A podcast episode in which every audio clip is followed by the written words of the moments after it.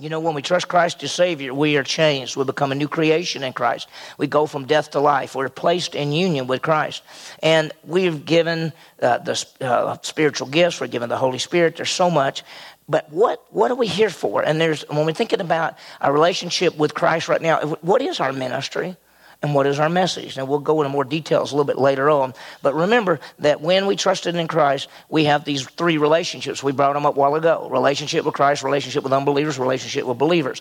Well, right now we're in relationship with Christ, which is probably the most important relationship you have in your whole life, right? Your relationship with Jesus Christ.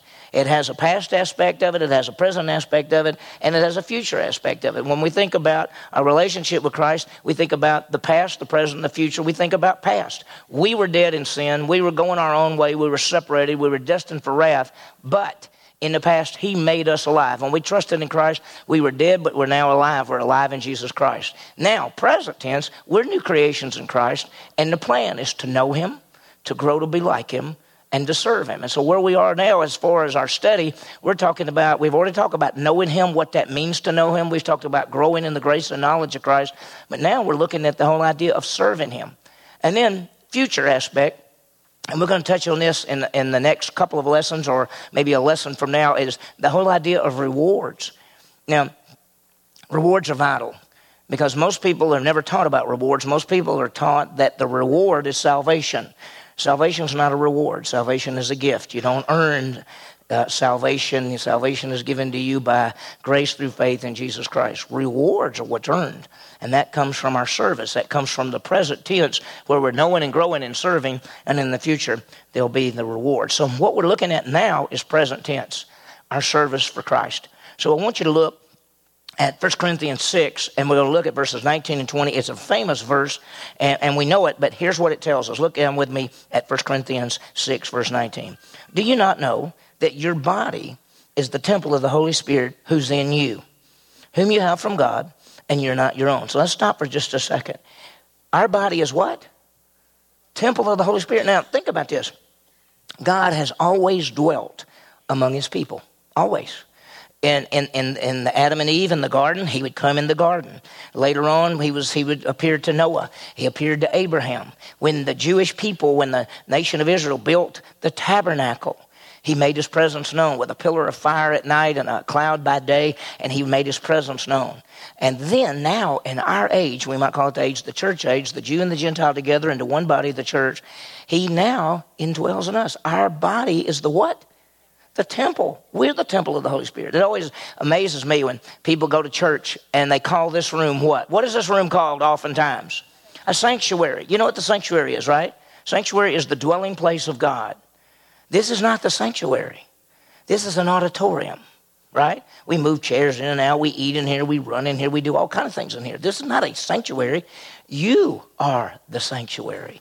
Your body is the temple of the Holy Spirit who lives in side of you. So, in reality, when people talk about a sanctuary, every day you're walking around, and I'm walking around as the sanctuary of God. This is an amazing thing. Look what he says. What do you not know? Your body's the temple of the Holy Spirit who's in you, so the Holy Spirit dwells in us, whom we have from God, and that you're not your own. Wait a minute. What do you mean we're not our own? Because we don't belong to us anymore. We belong to God. Why? He says, For you have been bought with a price. Jesus Christ died on the cross to pay for sin, and He purchased us. It's called redemption. He redeemed us. Therefore, here's what He says to do. Therefore, glorify God in your what? It doesn't say in your life. What does it say? Your body. He's emphasizing this life, this body, how we live, what we do, we're on this earth. And He says, your body actually has God living inside of you. Now, that's an amazing thing because if you go back to the Old Testament, from Adam and Eve all the way to Noah and to Abraham and Isaac and Jacob, the Holy Spirit did not permanently live inside believers. Some believers he did. The Holy Spirit would come upon somebody like David or Saul or uh, a different a guy named Oholiab. It's those people who, who actually did certain things. God would empower them with, with the Holy Spirit coming to be with them and then sometimes leaving. But for us, the Holy Spirit actually comes to live in us, never to leave. No matter how sinful we might live, the Holy Spirit still indwells in us. That's an amazing thing. What's the plan? Therefore, what?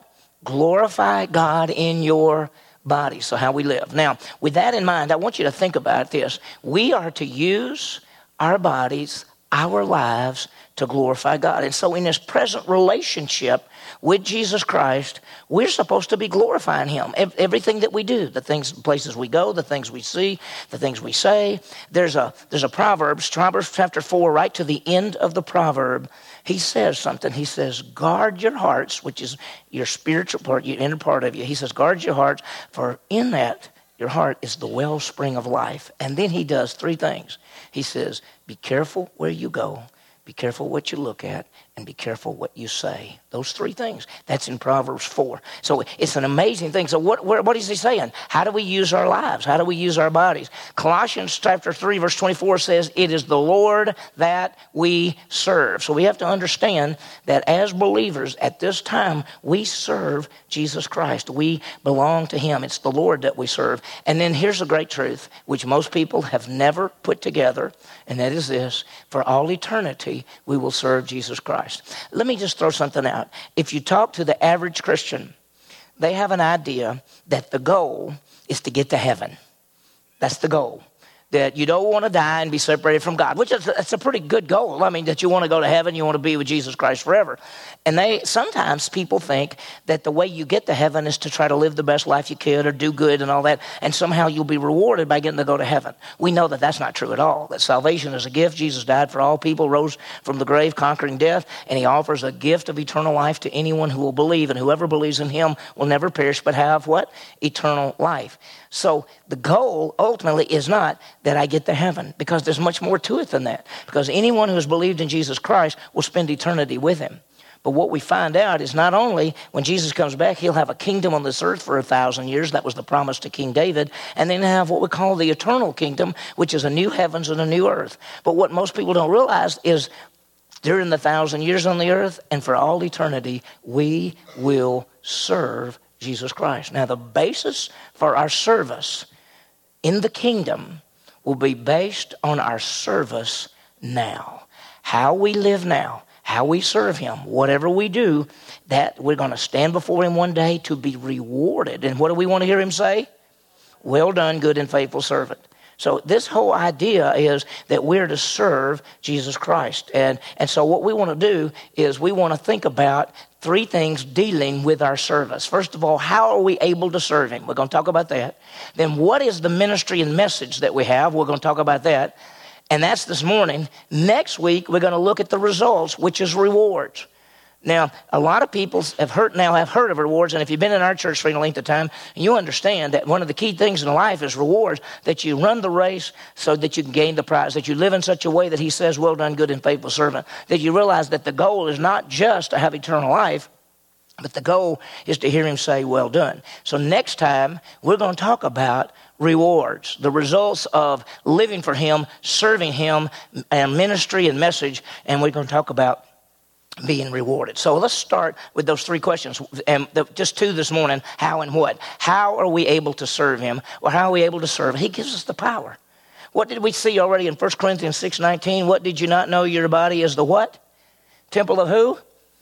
Who's living inside you? Holy Spirit. That's I think that's pretty good power because that's the power of God. That's exactly right. That's God within us. And so God gives us the power. I want you to just think about this. In Acts chapter 1, Jesus told the disciples that the Holy Spirit would come upon them. He says, You shall receive power when the Holy Spirit comes upon you, and you shall be my witnesses. The moment we trusted in Christ, the Holy Spirit came to live inside of us. Right then, we have the power to serve the living God.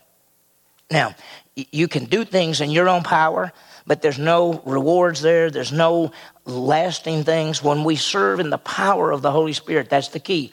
Galatians chapter 5, he says, Walk in the Spirit, do not fulfill the lust of the flesh. Walking in the Spirit and the power of the Holy Spirit results in love, joy, peace, patience, kindness, goodness, faithfulness, gentleness, self control. That comes out of us when we live in God's power. So when you say, I want to wake up every morning and I choose to live for Jesus Christ, it's not your power. You don't say, I'm just going to try to live a good life. You say, God, you're in me.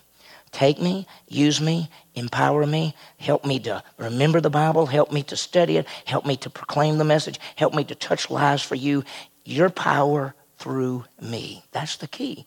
And that's what we're looking at. And so, how do we do it? It's in the power of the Holy Spirit. In Philippians, I can do all things through Christ who what?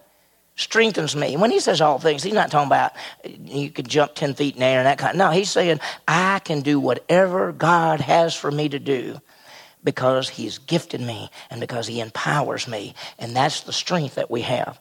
And i think i think one of the great verses and most of us know it but it's romans 12 1 and 2 he says offer our lives as living sacrifices. Now let's do this real quickly. Turn to romans. You're in 1 corinthians. Just turn just a few pages back in your bible toward the front of your bible to romans chapter 12 and i want you to look at verses 1 and 2 because it's an amazing truth and this is a truth that we've talked about many, many times. And if we get this, it'll change us forever. If we get this. And here's what he says. Look at Romans chapter 12. He says, Therefore I urge you, brethren. Paul is writing to believers. He says, By the mercies of God, here's what I want you to do. Present what? Your body as a living and holy sacrifice. A sacrifice. He says, present your body as a sacrifice. We just saw that the Holy Spirit lives inside of us, and so we're to glorify God with our what? Our bodies. Now he says, here's what I want you to do offer your life, your bodies to God. And then notice what he says in verse 2, because this is the key literally in the Greek it says, and stop being conformed to this world. My Bible writes, do not be conformed to this world, but the way it's written in the Greek, it actually says, stop being conformed to this world and keep on being transformed by the renewing of your mind. So he shows a contrast. Don't be conformed to the world, be transformed. And so what we see here is not being conformed or shaped by our world, but being transformed from the inside out by the Word of God. Notice what he says.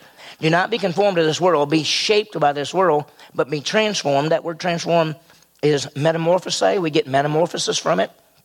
This actually means to be changed from the inside out. And he says, by the renewing of your mind. How in the world do we as believers renew our minds? Hmm? The Word of God. As we put the Word of God in our brains, as we as we study it, as we memorize it, as we that's why when people say, Well, I can't memorize the Bible, I said, You better be memorizing the Bible. You better be putting that stuff in your brain. Because you can't carry it around with you all the time. And so you must need to know this thing because he says you renew your mind that we're not going to be conformed to the world, but we're going to be changed from the inside out by the renewing of our minds. Now, uh, your handout has a mistake on it. Here's what it should say it should say, if we are not consciously being transformed by the Word of God, we will unconsciously be conformed to this world. I think we left the not out, so don't worry about that. But it actually says if we are not consciously being transformed by the Word of God, that means on purpose, each one of us decides that we're going to know the Bible, we're going to apply the Bible, we're going to put it in our brain, we're going to meditate on it, we're going to memorize it, we're going to live it out. We're going to consciously be transformed by the Word of God. Now, if we are not consciously doing that, we will unconsciously be conformed to this world because it happens so subtly because we live in a fallen world system and it pushes us all the time and it, it, it, it tells us things that are wrong and we unconsciously get conformed to what this world says. So we have to consciously decide I'm going to be transformed by the Word of God. So, how in the world are we going to be able to serve Him? We offer our lives in service to God, being transformed by God's Word. Now, that's what we got to do. If we're going to make an impact for Jesus Christ, if we're going to be able to serve Him, if when we stand before Him, we want to hear Him say, Well done, good and faithful servant, we have to decide today, now, in this present time, that we're going to be transformed by the Bible as we memorize it, as we study it, as we, as we live it out, so that we won't be conformed to this world and that we'll make an impact for Jesus Christ because we'll be serving Him because it's the Lord that we serve and we're going to serve Him for all time. Now, with that in mind, and I just looked at the clock, we've got just a few minutes. The second question is this is what is our ministry and message? What is it? We have a ministry, we have a message. And we all know if I just said to you, what's the purpose of our church? You would say what? Make disciples, okay? And and that's evangelism and training. But when we talk about ministry and message, I want you to see that there's a key word, and it's the word reconciliation. It's the perfect God bring sinful man to himself using his son Jesus Christ. That's called the what? The story of the Bible. This is the story of the Bible.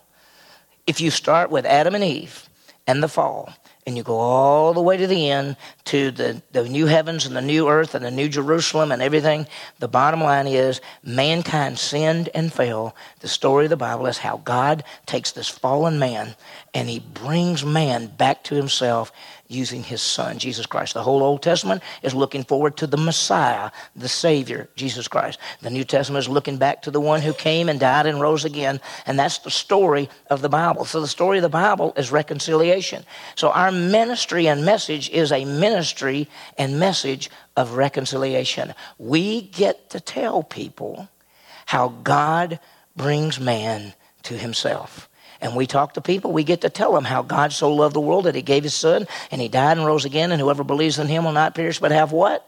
Life forever with him. He's going to bring you back to himself. That's the plan all the way through. Now, we say our, our purpose of our church and our individual lives is to make disciples because we're going out to lead people to Christ so they can be reconciled to God and then train them and equip them to do the same thing. So let, us talk about it for just a second. Let's think about reconciliation. I don't want you to have to turn there just because of time, but in, in, in um, 2 Corinthians chapter 5, that's probably the greatest passage in the Bible on reconciliation. Here's what it says God brings man to himself. I want you to notice the verse.